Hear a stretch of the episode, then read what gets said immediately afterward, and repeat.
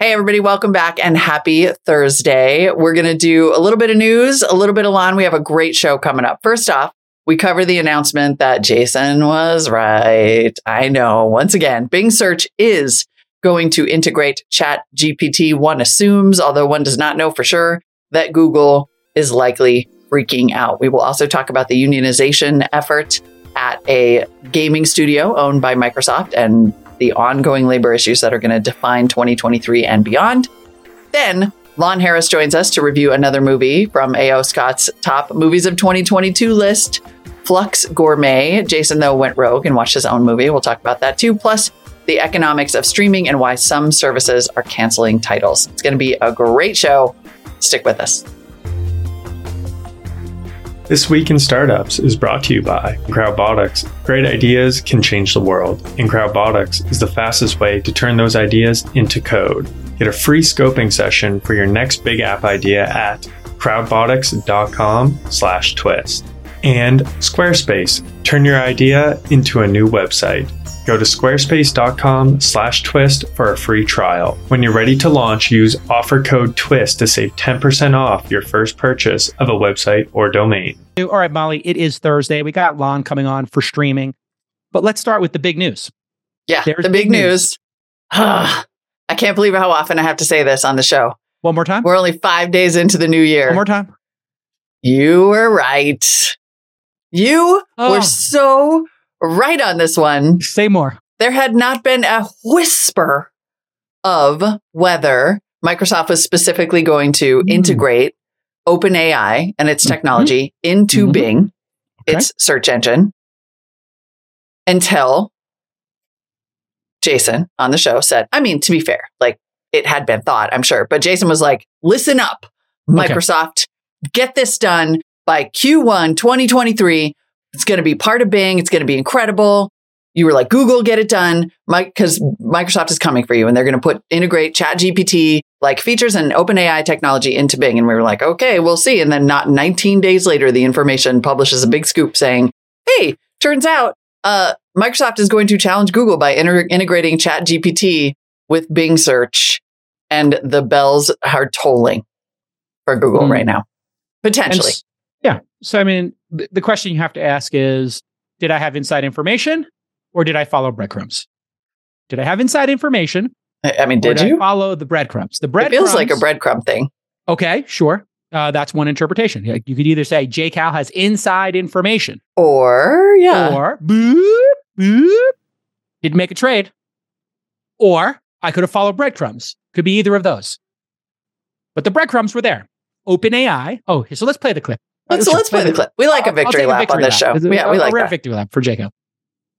I want to know the relationship between Microsoft Search and OpenAI. I know this investments. I know all this other stuff. They're using Azure, I understand, as their cloud. But I want to know if they have the exclusive right to search. I'm going to make a J trade right now. I'm going to get out of my Google shares. And if Google doesn't release a competitor in 100 days, I think Microsoft Bing has the exclusive on this for search. If that is the case, and if Google and Sundar do not release something competitive in 100 days, I'm selling my shares in Google and I'm moving them to Microsoft. This could be the Google search killer. This is red alert for Google. This should be an existential moment for Google, and I don't perceive them taking it serious enough. Look at this.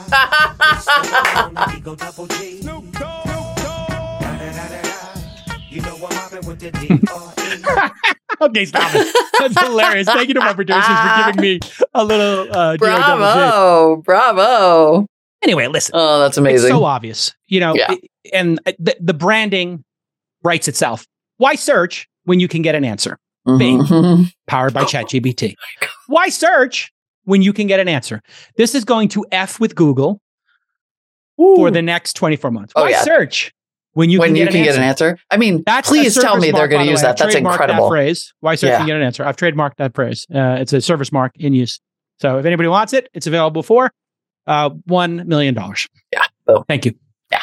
I mean, Bing is now all of a sudden living rent free in Google's head in a way that has never happened hmm. before. Let's just like set the context here too. So Sure. Google search, uh, I think we have the the we have the market share of each. I believe that Bing is It's basically second- 85, 90% around yeah, the world. and Bing is second country. at nine percent market Okay, share, that's probably I remember that States, but I think globally that follows. By the and way, that's their largest competitor. yes. So like here comes Bing. Um, so then the question becomes, Mhm. is this going to work?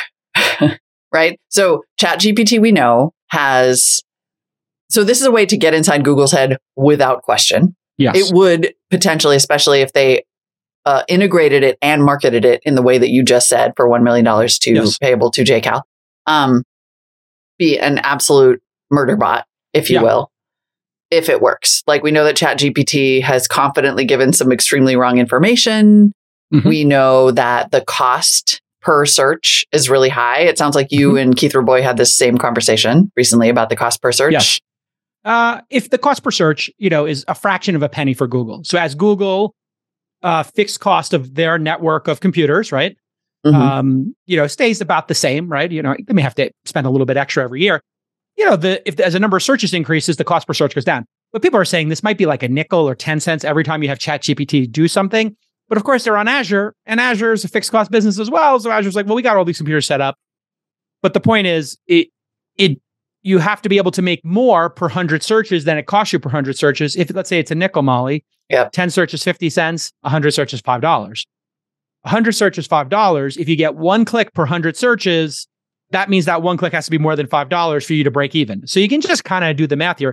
But exponential technology, it'll keep going down. I uh, agree. obviously. I But also think that there's- magnitude or two. Like it's got to go down 10, 10 times and then 10 times probably. Got to go 100x down. Well, and I think we talked about this when you made your prediction too, which is that Google, Google, Microsoft, it's impossible to even talk about search without saying the G word. Like that's Mm-hmm. so it is so It's- crazy to even contemplate this future. But it's it seems to me that it's worth it for Microsoft to integrate this as a loss leader Mhm.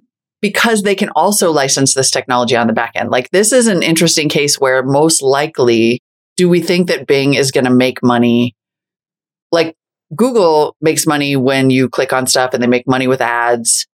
Yep. Bing may move to a completely different business model, like a subsidized search business I model where you get an answer and then they just they're to and then this every time you and I use it, it trains the machine so that as they license it for Azure Mhm. and for enterprise clients and for you know the defense department, like it just gets more and more and more valuable, and we actually become like mechanical Turks. I, I got a really easy idea for you, Molly.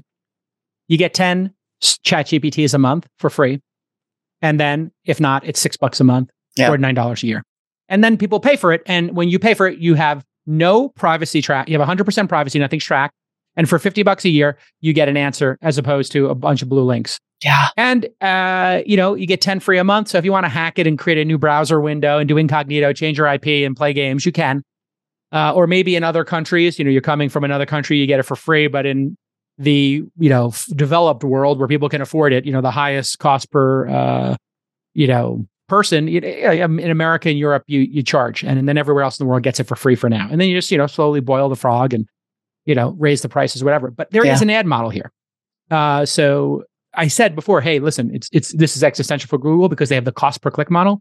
Mhm. Here's a great model. If you have the free version, every three um, answers, it plays a video first, a 15 second video with the five second skip ahead, you know, something Mm. like that. hmm So between, let's say, every second or third query, while it's writing the query, which takes a little bit of time, it plays you a 15 second ad.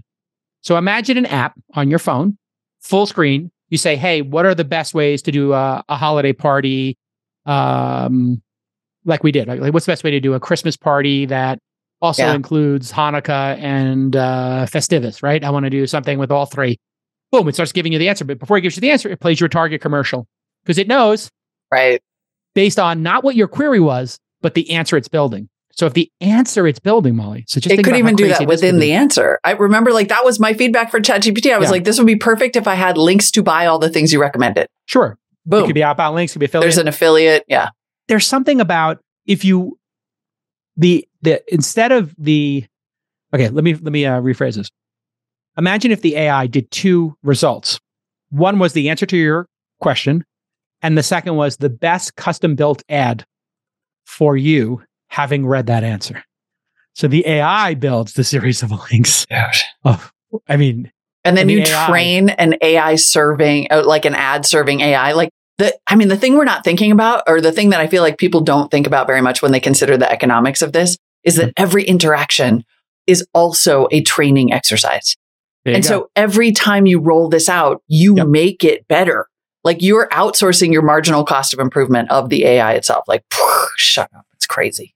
and this is where Google has to uh, take the hit, cut 10% of their team, get some 10% in a room and say, you have to get this out by this date. They got to be more hardcore. He already said, uh, Yeah.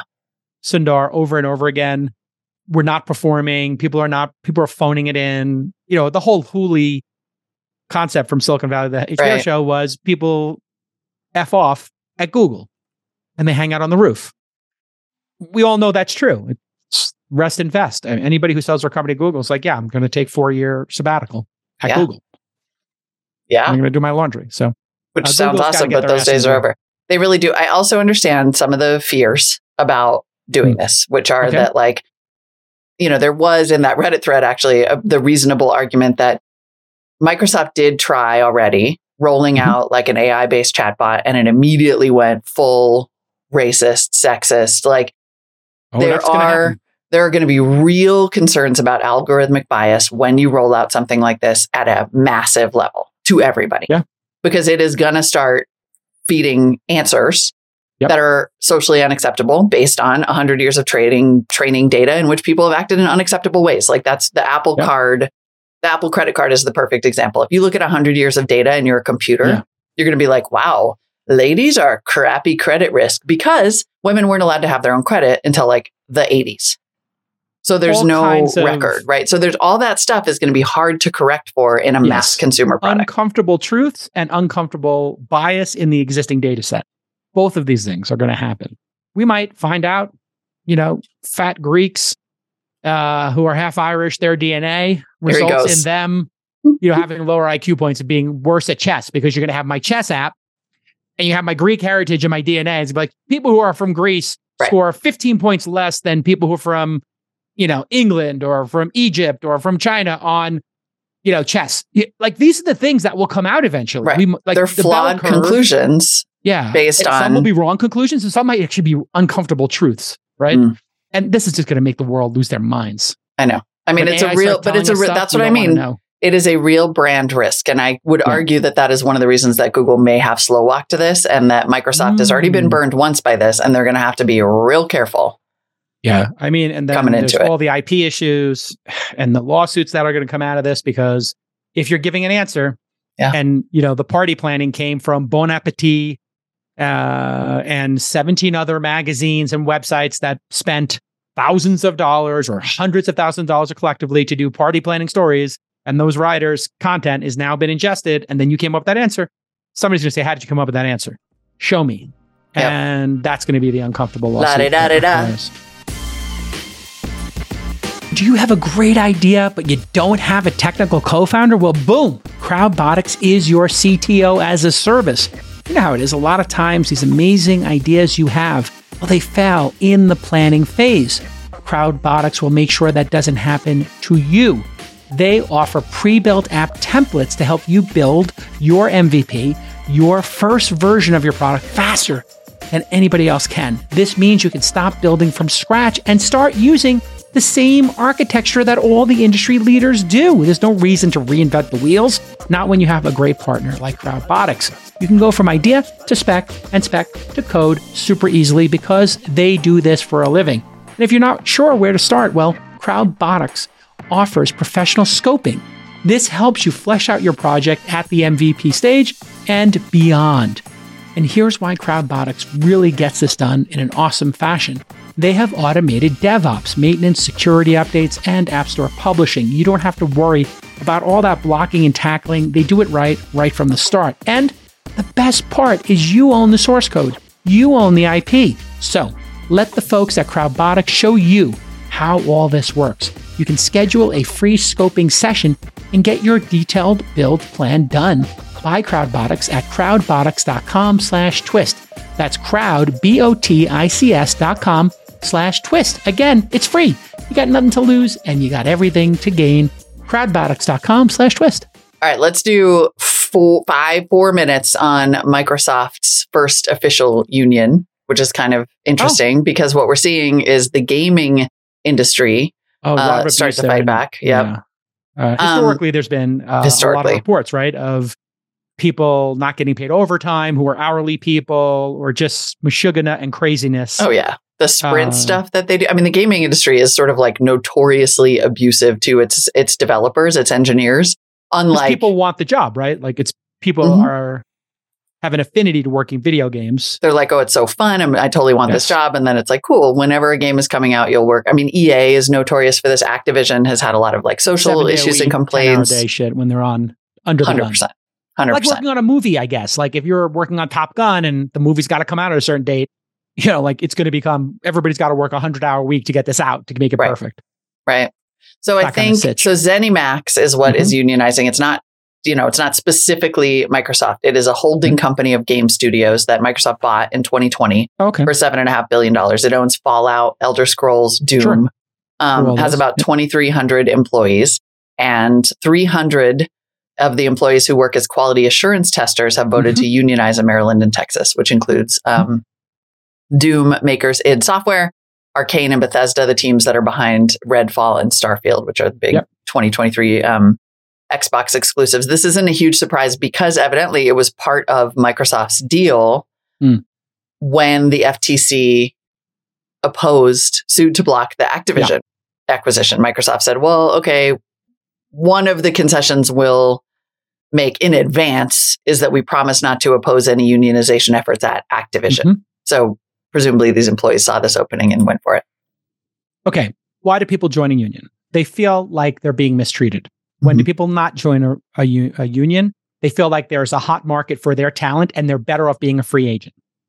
This is the dynamic, Molly. When a, Yeah. I'm talking about it on an individual basis. Mhm. If you are uh, at, uh, you remember Gimlet had like a whole union thing, and the Oh, yeah. all people were like, "We're all stars. We make the best, the number one show here. We do not want to be part of the union. We want to Mhm. negotiate for ourselves." And they got semi canceled inside the organization or high pressured, like, "Oh, you guys think you're better than everybody?" And they're like, "Well, we are. Right. We are better. Like, here's our book of awards, and here's our ranking." We don't want to be part of a union. We do not want our salaries to exist on a table and a chart somewhere because we're already off the charts. We don't, you know, and so like, and, uh, and, you know, Kara Swisher at the New York, she was never a New York Times employee. She don't want to be part of the New York Times union. Yeah. She wants to, you know, uh, negotiate directly, right? I suppose, or anybody who is a high end individual. You want to have control.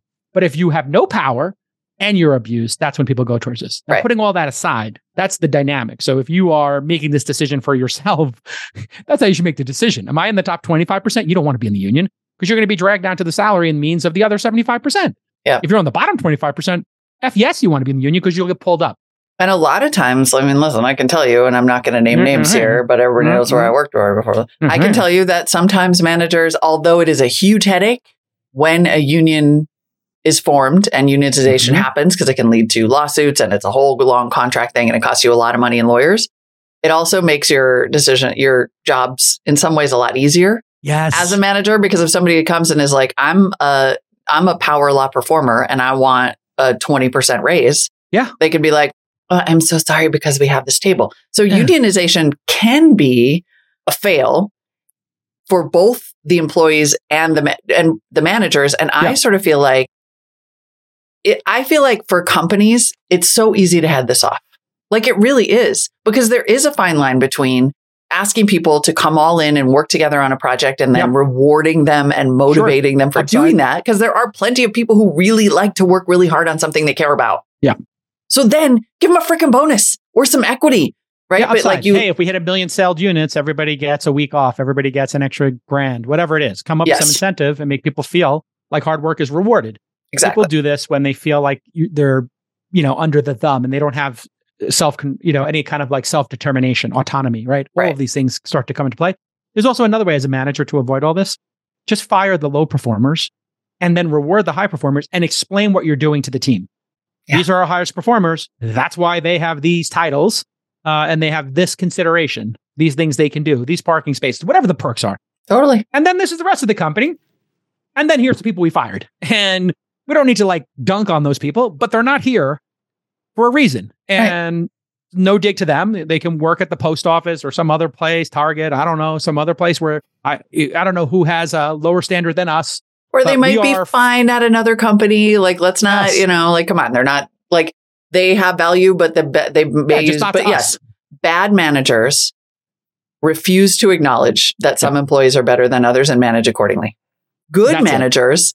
reward the people yes. who work harder and then it sets an example. But you still got to cut the bottom 10, 20%. That's what I think is missing in some of these cases. Yeah. So that you have this dyna- this dynamism. But anyway, mm-hmm. you're correct, Molly. The ultimate hot take here is uh, yours, which I will uh, build on.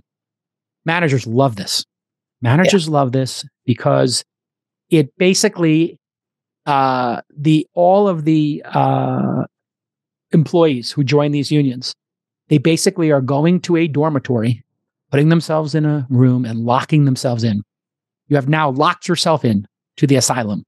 Mm-hmm. You are now on rails. You have a limited uh, career path. You have to play by the rules. You got to wait in line. You have to become level one, two, three, three, four, five, et cetera, et cetera. And you got to climb the ladder. Managers love this. And this is what I heard from all the journalism CEOs, because I'm friends with them. They all tell me, J Cal, this is the greatest. Starting salary at this company is now 48K. Yeah. When somebody comes and they want 62K, we just point them to 48K. And then all of them are like, well, I guess that's what I have to do. The union says, the, bu- the book says that's the starting salary. And in order for me to get to 62, I got to put in five years. And okay. Right. And now They're it's like, easy. Mm, yeah. But there's another rub, Molly what they also love about this, and this is to the uh, movement against stock comp that uh, mm. uh, Brad Gerstner and people have been talking about, and remote work. Systems are dynamic. There are multiple systems converging at once here, like a superstorm, right? One of them is remote work. One of them stock compensation, right? I joined up stock compensation, and one is this unionization. What these unions are going to do is management's going to look. You're going to say, okay, unions, great. Okay, these are the new structures. Great we have an office in India, got an offer, you know, we got some uh, group in, you know, these Eastern Bloc countries that are doing great. Uh, we got people down in uh, Brazil now. Uh, we got the Mexico office. Uh, we got this office and this other, you know, Manila, uh, Singapore. What are their salaries? Oh, and do they get stock? They don't get stock comp. Their salaries are half. Can I see the work output? Okay, it's 67%, but they cost one third. Great. Let's move this entire unit there. And that's where these unions uh, in the media space, they were squeezing, trying to squeeze the last bit of blood out of that rock of like failing media companies like BuzzFeed or Vice. And when the unions tried to squeeze BuzzFeed and Vice, there's nothing left to give. Those, yeah. those are broken businesses. Yeah. So then the unions were like, yeah, we'll just lay off those positions or move those to freelance positions. Or it's really fascinating. We're at yeah. such a really fascinating because it's sort of like the the conversation about raising the minimum wage. And it's like, well, all these companies will go out of business. All these restaurants will go out of business if you raise the minimum wage. And it's like, well, yeah, maybe they should not to be awful, but they probably shouldn't exist if they can't afford yes. to pay people, right? Like restaurants should probably yep. cost more. And, and, if they don't, if they don't, they will go out of business, right? Yes. Or they'll find really, really low price people to abuse. say, oh, the right amount for me to pay to go out to eat is that that person needs to get paid 15 or 20 bucks an hour to be my server. Right. And if I'm not willing to pay, you know, if that person serves three people an hour and I'm not willing to pay seven bucks additional for my food for that person, my pro rata share of their salary, then maybe I should eat at home. Yeah. And we're going to so, be having that conversation about productivity right now too. It's really, it's a weird, it's a, it's a such a weird time. We're going to be talking about labor, like 2023 trend. I think we even said this in the prediction time. show. We labor. are going to be talking about labor constantly. It is like versus globalization. The story. It's going to be a big story. And if the you story. have any ideas around it, uh, or you're having experiences inside your startup, email producers at thisweekinstartups.com. I'd love to hear about it. Hey, next up, it's Thursday. Let's talk to Lon Harris. Let's go. We the Lonster. Yeah. Yeah. We're just I, quick there's a movie it. I'm going to talk about. I didn't say it during my review here, uh, but uh, I might have gotten a little emotional.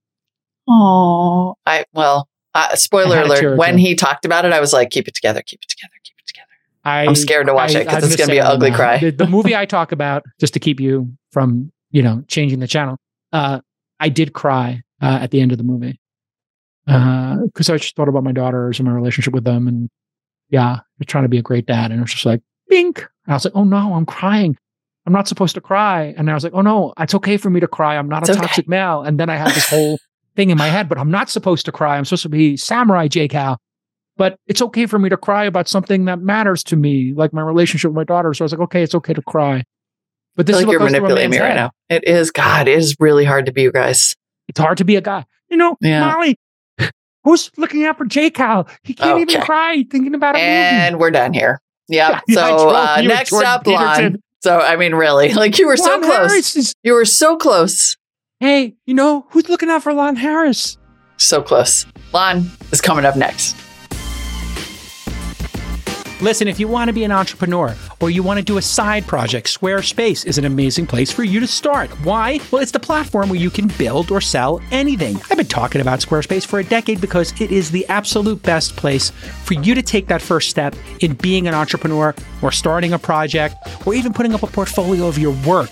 We love it at launch. We use it for all our different projects. When we have to put something up like remotedemoday.com, man, we can get it up and running in minutes. The feature train from Squarespace just keeps coming. The product velocity at that company is exceptional. And when they ship, they ship it beautiful. Beautiful templates, inventory management APIs, advanced analytics, 24 7, 365 day a year, award winning customer support. And hey, it's going to look great on any device. They also have appointment scheduling. So let's say you're a trainer or something, or you're a coach and you need to manage appointments.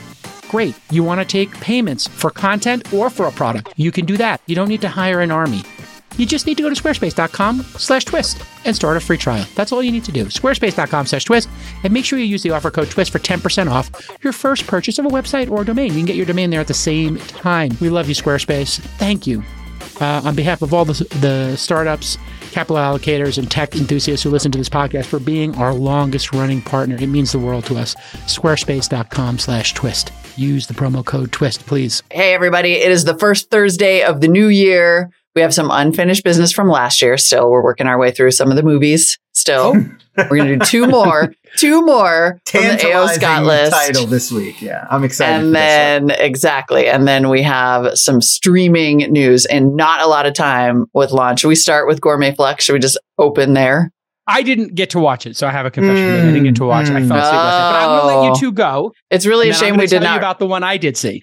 Okay. We should have Yes. recorded our pre show. Well, Gourmet Flex is the first one that I couldn't do. I had Flux to turn it off. I should Flex have. Gourmet. I'm sorry. Yes, Thank you. Flex Gourmet. Flex so this Gourmet. was on AO Scott's list of top 10. Yes, Do we this is remember eight. where it was? This is number eight on This the number AO. Scott list by a British filmmaker named Peter Strickland. Uh, he's Hmm. previously made films called In Fabric, Berberian Sound Studio. Hmm. Uh, sort of a sort of an, an uh, offbeat, uh, peculiar horror and genre films are his specialty. Uh, this one even mixing it up even more, kind of a dark comedy satire of the art world, but with some horror elements as well. I would say. and it's a uh, really long, it's a meditation on farts. It is. It's The a whole movie is about of farts. fart humor. A lot. I mean, that's basically the Ah, plot. It's set. It's basically it's the plot. At, a, at an art collective, they do what's called sonic catering. So every month, a different group of artists come in and does a residency there, and it's always about making interesting soundscapes and music out of food. So chopping food, cooking food, blending food, anything having to do with food. ASMR for food? It's totally an Yeah, ASMR like- movie. like- Like performance art involving food stuffs, basically. But it's all being told from the perspective of the sort of writer who chronicles. He he stays there all the time, and he chronicles what every group comes in and does. Their experiments, their take. He's our narrator, and he is suffering from terrible uh, stomach problems, indigestion, gastric troubles, including he can't stop farting. And so we're we're following the film and all these adventures from his perspective, but it's largely about his digestive. him uh, not and then one of the members of the collective becomes kind of fascinated by his issues and they start pushing him to start doing these gastric tests So he's getting colonoscopies as part of the oh. performance art now, and there's there's there's Ooh. fecal integration. In, like his stool samples become part of the Molly looks performance art. mortified. I don't know if it's I turned it off. because of the like. This is the first one that I Walk actually out. turned off. I was like, you know Okay. what? No. I Not was like, the. I, the power's going to go out any second now, and I'm not wasting my last few minutes on the rest of this movie. I know Okay. exactly where, as soon as I see her spooning poop into a little jar and wanting to be more, and, and the whole setup is that she's like wanting to push the envelope more and more and more. Now, Right. we find out later. It's not It- it- exactly what you think. I will Okay, tell you, yeah. Spoiler alert: it's okay. not fast even forward for two minutes. Even you- in the context of the movie, it's not real poop. It's performance art. She's using chocolate to simulate. So Got it, it's- we don't know that at first. It's that you Uh-huh. get hit by the disgusting, oh my God, she's smearing poop on herself. And then the next scene we find out it wasn't. Mm. It wasn't. yeah, it's fine. Look, it's fine. I will tell you one thing about this movie and one thing only. Well, okay, two things. Skip it. This is the one that should have been Maverick. Sorry. Like I'm now fully on the J train. Got like it. Maverick could have gone at number eight because this is not a movie, as Lon and I were So, discussing Lon, before the me- show. This is not a movie that like everybody like you could Yeah. come to Neptune Frost and be like, this is a hurdle to get into it, but okay, all right. I'm I'll I'm challenge here for it. That was myself. Some interesting. payoff, maybe. You get that kind of smugness that makes you feel like I went to a museum and I'm proud of myself. I enjoyed some art, right? Like yes, Neptune Frost finished a makes you feel that's Hard good. to read. Boom. Got it. this No. This is a it's a cult movie for for cult movie fans. As soon as I saw this, I had seen this movie before A.O. Scott published his list because I'm a Peter Strickland fan. I like Berberian Sound Studio, I like Duke of Burgundy, some of his other movies. Hmm. Uh, so I I checked out this as soon as it popped up on Shudder. Uh, but this is this is a this is for movie people. He This makes is for weird, Mhm. experimental, odd, thoughtful, So artsy take kind of movies. through the mind of a one thing though, one Okay, thing. The the actual real one thing, Gwendoline Christie from Okay. Game of Thrones, Brienne Brienne of of Tarth, Tarth from Game Ah. of Thrones. is in this and she's so amazing and fantastic and mesmerizing and kooky and I'm just going to basically go and watch everything that she's in. That's my Okay. new list for 2023. Is what is like- Gwendoline Christie in? in in real in real life she's like famously she she's always dressed she's got like this crazy wardrobe and she's always dressed in like big showy exotic she's a very flamboyant dresser and Yeah. always always in, in these crazy uh, gowns and whatever at events i feel like they purposefully Hmm. played on that in this her character always is in really weird wild elaborate costumery like if, if if Oscars were really given for the full breadth of all kinds of movies, this Yeah. would be one of those things you'd This look for. This would get a like, the- costume or an art direction right? Oscar, they 100%. don't, those always go to like period films or whatever. But like the costumes in this are wild. Her her outfits in this are absolutely crazy. Amazing. So there's Amazing. no reason on planet Earth for anybody to see this movie except if That's you're not film snob. true at all. It's funny. it's weird. It's interesting. He's making Okay. a lot. He's doing a lot of interesting stuff with Yeah. sound. I mean, it really is like Legit arty movie people it's a very should totally arty see this. And it's about mm-hmm. how like the only way human I think here's what I think it's about. You could make up it, it could be about anything. It's very ambiguous. But I think it's about as humans, we only have sensory, these weird sensory ways of integrating with the world. The only thing we know about the world is what we can see, hear, smell, taste, touch. And it always it's deceptive and it's it's it's it's odd and it's sort of mechanical in this weird way. And I think that's what he's exploring is like how how different our experiences are of the world because we're all accessing it through these senses, sensory experiences that are able to be manipulated and are subjective and are And if you have to you know, if you have to fart all the time, kind of you can't pay attention to anything. right. All right, what did you watch? Okay, so I watched Aftersun uh, Hmm. because uh, after this A.O. Scott uh, horrific list, I thought, you know what, Neptune, whatever. Kind of felt like, uh, yeah, I kind of felt like I, that. I want those hours of my life back. Oh, Tar, I'm just saying, I would have, I, I would reallocate that to another film, uh, and that other film is the one I saw, uh, which is uh, a, a very personal film called Aftersun. Uh, now, I'm very glad that I got into Tar. Tar is a film I want to see again. So, on my spectrum, this is how I think movie review should go. And I would like all movie critics hearing my voice, including A.O. Scott, to now adopt a new system, which is would you watch it again? Not would you say you watch it again, but would you actually sit through it again? Because like time is precious, right? You got to do other things with your time. I, there are definitely movie experiences that are valuable, but that you don't mm-hmm. necessarily want to go through it Okay. a second time. Like, you know, I mean, I think like the classic example would be like Schindler's List. I don't think any of us would deny Right. it's a great movie, but it's No, not a, like, hey, it's Saturday night. I'm going to throw on a film. Let's okay, watch so Schindler's List. I'm not saying it's like The Godfather, where if you stumbled upon it, change it, or Gladiator or Blade Runner, and you happen to catch minute 15 or minute 150, you're watching it till the end. I'm not talking Right. about rewatchable. That's the ultimate height of a film in my mind in terms of a great piece of art. But just would you, after you saw it and your spouse or a friend wanted to see it again, would you actually go through seeing it again? Neptune, Frost, no way. Uh, Tar, absolutely. Okay. You're, you're like part of the elite film circles, right? Okay. Molly would not see Neptune Frost again. I'm speaking for Molly here, but she might see Tar again or might not. I might. Yeah. Might. So it's like, but it's more than Neptune Frost. And you would, Oh, 100%. you- I would want to see it again film- to show somebody else and be like, yeah, it's a, Correct. Just See, this stick with what it. I'm getting towards. you know? So yeah, yeah, I- with that framing, uh, I saw this film Aftersun, uh, and it is a very personal film. It is a low budget film. It is the story that I think takes place, you know, more like in the 90s, it, and it's a very slow burn. It's an A24 picture, but it's a dad who is clearly suffering uh, from some mental health issues, maybe depression, anxiety, feelings of self worth. He's a single parent. He's probably 30 years old or something in that range, they kind of allude to. And he's on vacation with his 11 year old daughter, Sophie. And they go to a Turkish resort, and it's a coming of age film for Sophie. You, you get some sense of like dread or something could go wrong, but that's not really what the film is about uh, without getting into sort of spoiler territory.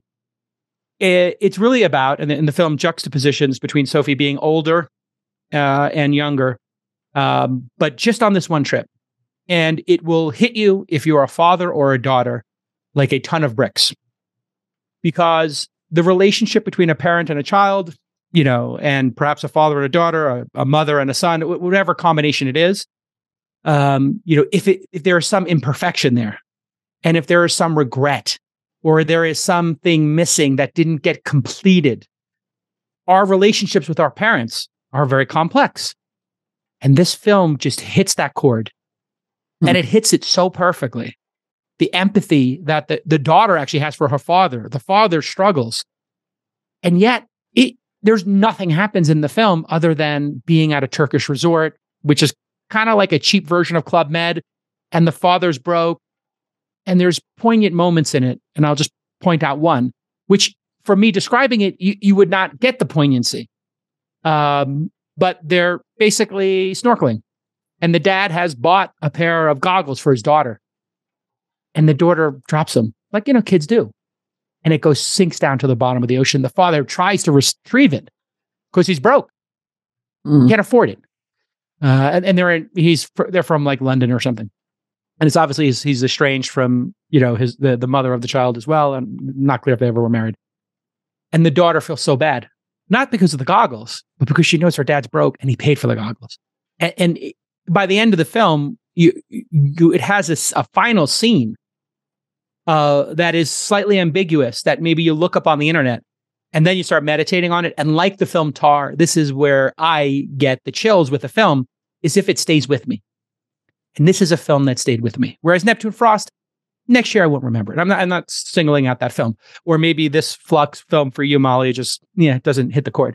But this is an independent film that hits a chord. Yeah. And the performances are tremendous. And uh, I highly recommend it to anybody who is maybe a daughter or a parent, or you know, if you have a parent or if you're a child, if you're in that category, and kind of get my joke. you will like it. Um, I think I feel like A24 too is I'm happy that they are that that studio is like carrying the torch for independent movies and I am, you know, and I and I will before we move on to talking about streaming, like Mm. I am happy yes. about something like an AO Scott list insisting it Mhm. insists upon itself. Insisting though that we not only watch Marvel movies right. and that uh, that I not only default to Jack Ryan, but like And- it's it's a good like it seems like even Ah. for you, Jason, it's opened your aperture. Like maybe you wouldn't have watched Aftersun if you weren't sort of in the mood Would not. to step outside of Star Wars for a minute. So like Yes. thank you for And the this is- provocation, AO Scott. And this is a first time feature. Charlotte Wells, this is her directorial debut, feature directorial debut. She's made some shorts. So, like, Mm. this is exposing a new voice. You know, I mean, Yes. that, now this is a filmmaker that the next Charlotte Wells film, you'll be like, oh, she made Aftersun. I want to see this. Right. Mm. I I will absolutely. Um, I wish there was a website where I could just track like and get a Google alert that would just send me the next time that person does. You could just- somebody. It, can you could somebody set a make this? Google alert for the It's name Google. Charlotte Wells. It's and actually you'll Google. know You're gonna get all kinds of other stuff going on. Um. Yeah. Here, here's an idea for uh, IMDb or somebody like Rotten Tomatoes or Metacritic. Like if you, you could follow any person in their database, when you hit follow, it sends alerts based on any time that person's There's is mentioned. gotta be a service already. No. That I must exist, right? Somebody I tried Oh, to you know where Metacritic, you know where you can do that actually is you Fandom. can do that I think in Roku. I think in the if you have like a Roku TV, I think Ah, with the Roku interface, something? Eh, interesting. And You I know bet what? I Apple give you, TV, like their previous films. So if you put on, Apple TV will do it too. I think. Yeah, Yeah, I but I want this now for you my Gwendoline back, Christie. I just I bet there's one of these like like Hmm. real good one of these just Yeah. watch kind of services would probably let you do something like that. all All right, let's well, now- on. Fandom, the now that- I work for owns Medicare. No, hold on. now. Let's, Let's move on. move but I on. have one thing too. Molly was very generous to A.O. Scott. I'm not letting him off the hook.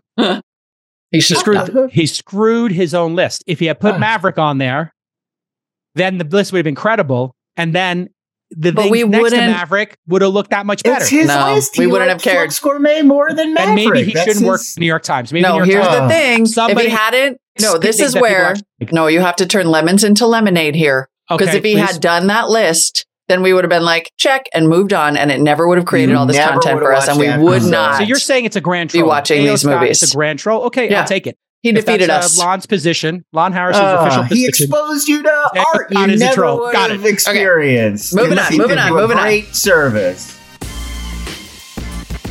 Hey everyone, it's Molly Wood, co host of This Week in Startups and managing director here at Launch, where our mission is to back builders and help build founders. One of the ways we do that is with our two day intensive Founder University workshop. It's free for any founders who have launched their product but haven't yet raised a Series A. You'll learn from industry experts on sales, hiring, product growth, the true nuts and bolts of starting a company. Previous topics in Founder University include how to run a sales team, negotiating a term sheet, raising your round, how to build features that move your metrics, storytelling for investors. I do that one. That's my course. It's tactical, it's intensive, and it's free for founders. To date, we have actually hosted 24 Founder University two day classes and had over 2,000 founders participate. Apply now at intensive.founder.university, and I hope to see you there. We Wow. got to keep Shout going. We got to keep going.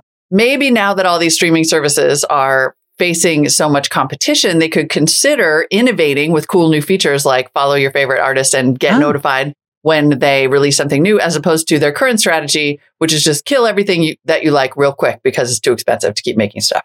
Hmm. So, Okay. uh, streamers have been dropping content like crazy to save money. This is now spread to Starz. It includes Netflix, which canceled eighteen ninety nine after one season, Mhm. uh, a show that people uh, apparently loved. They're going.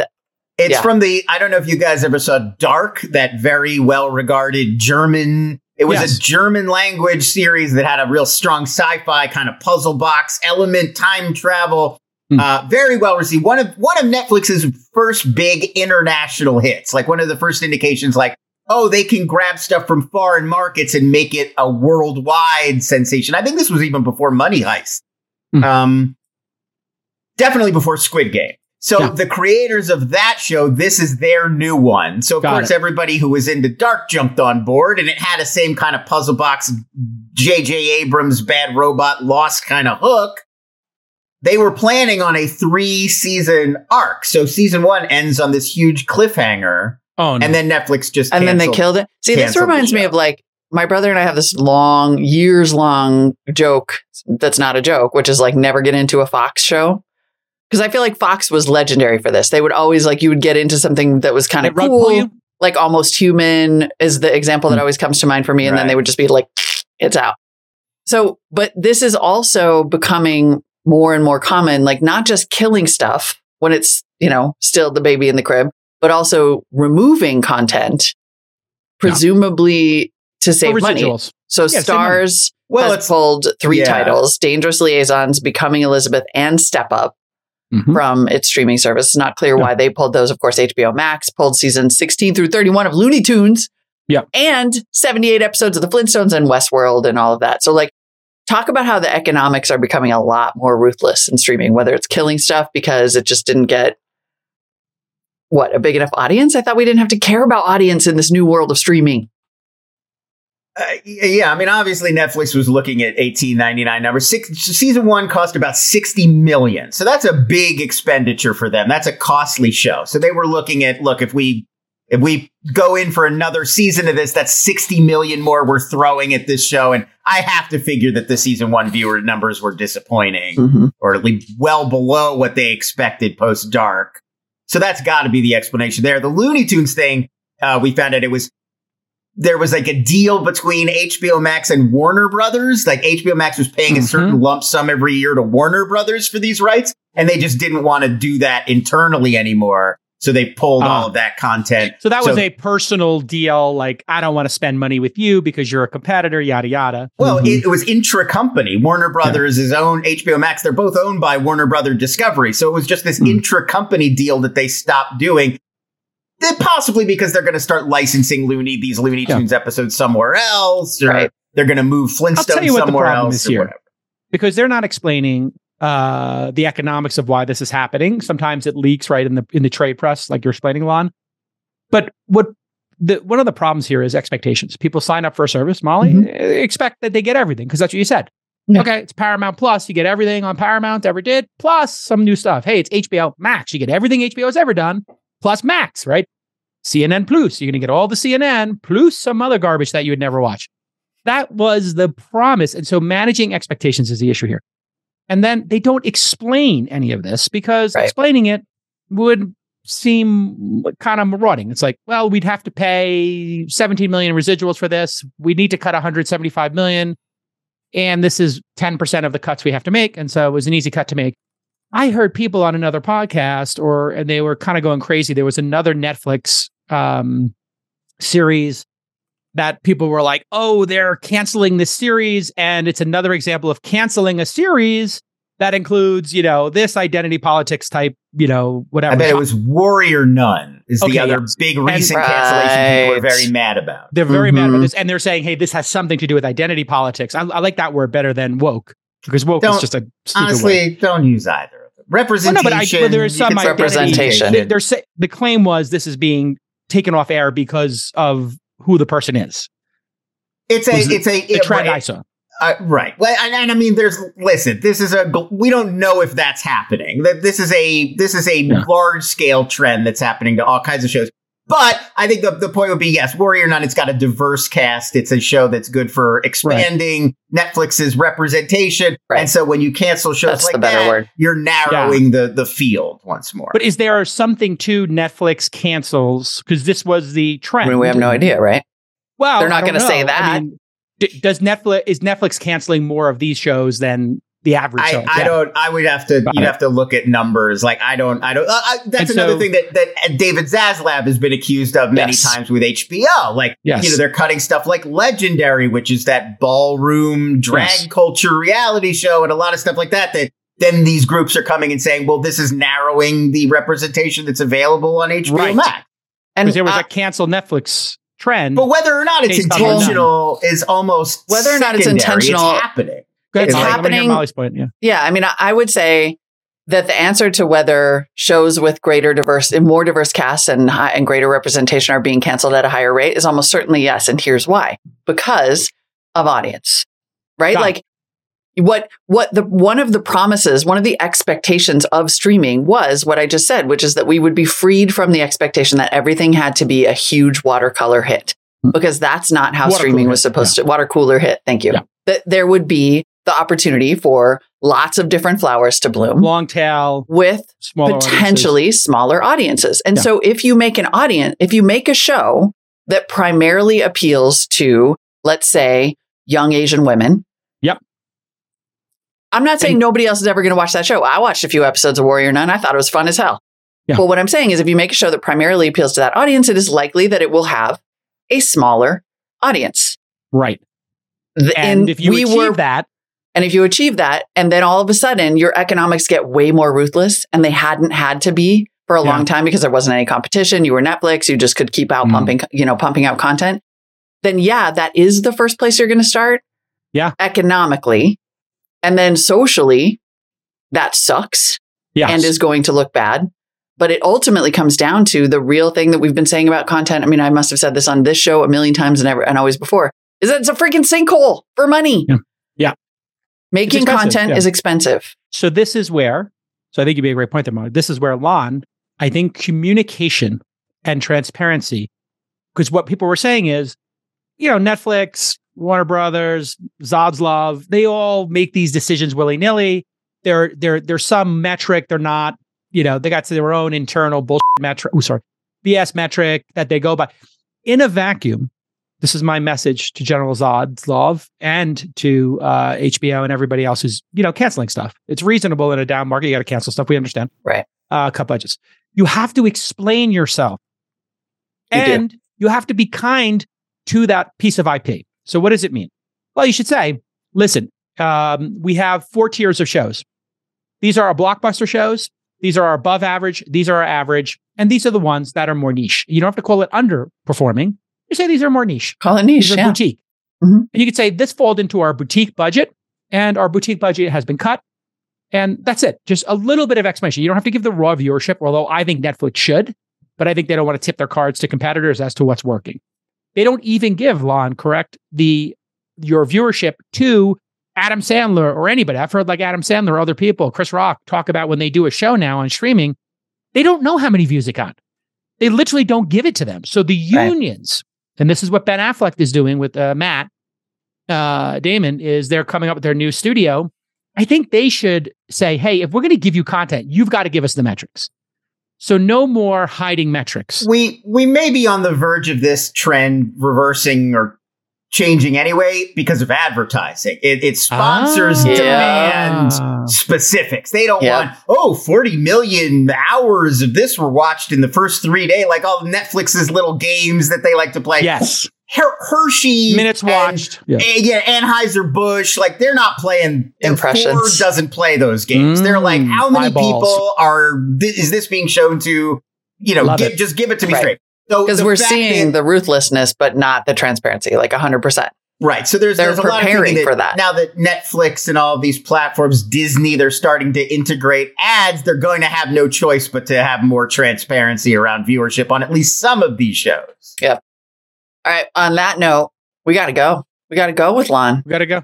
but All we'll be back sorry, next bro. week. Lon, I tell think- us what to watch this weekend. Yeah, do oh it. my god! you watching?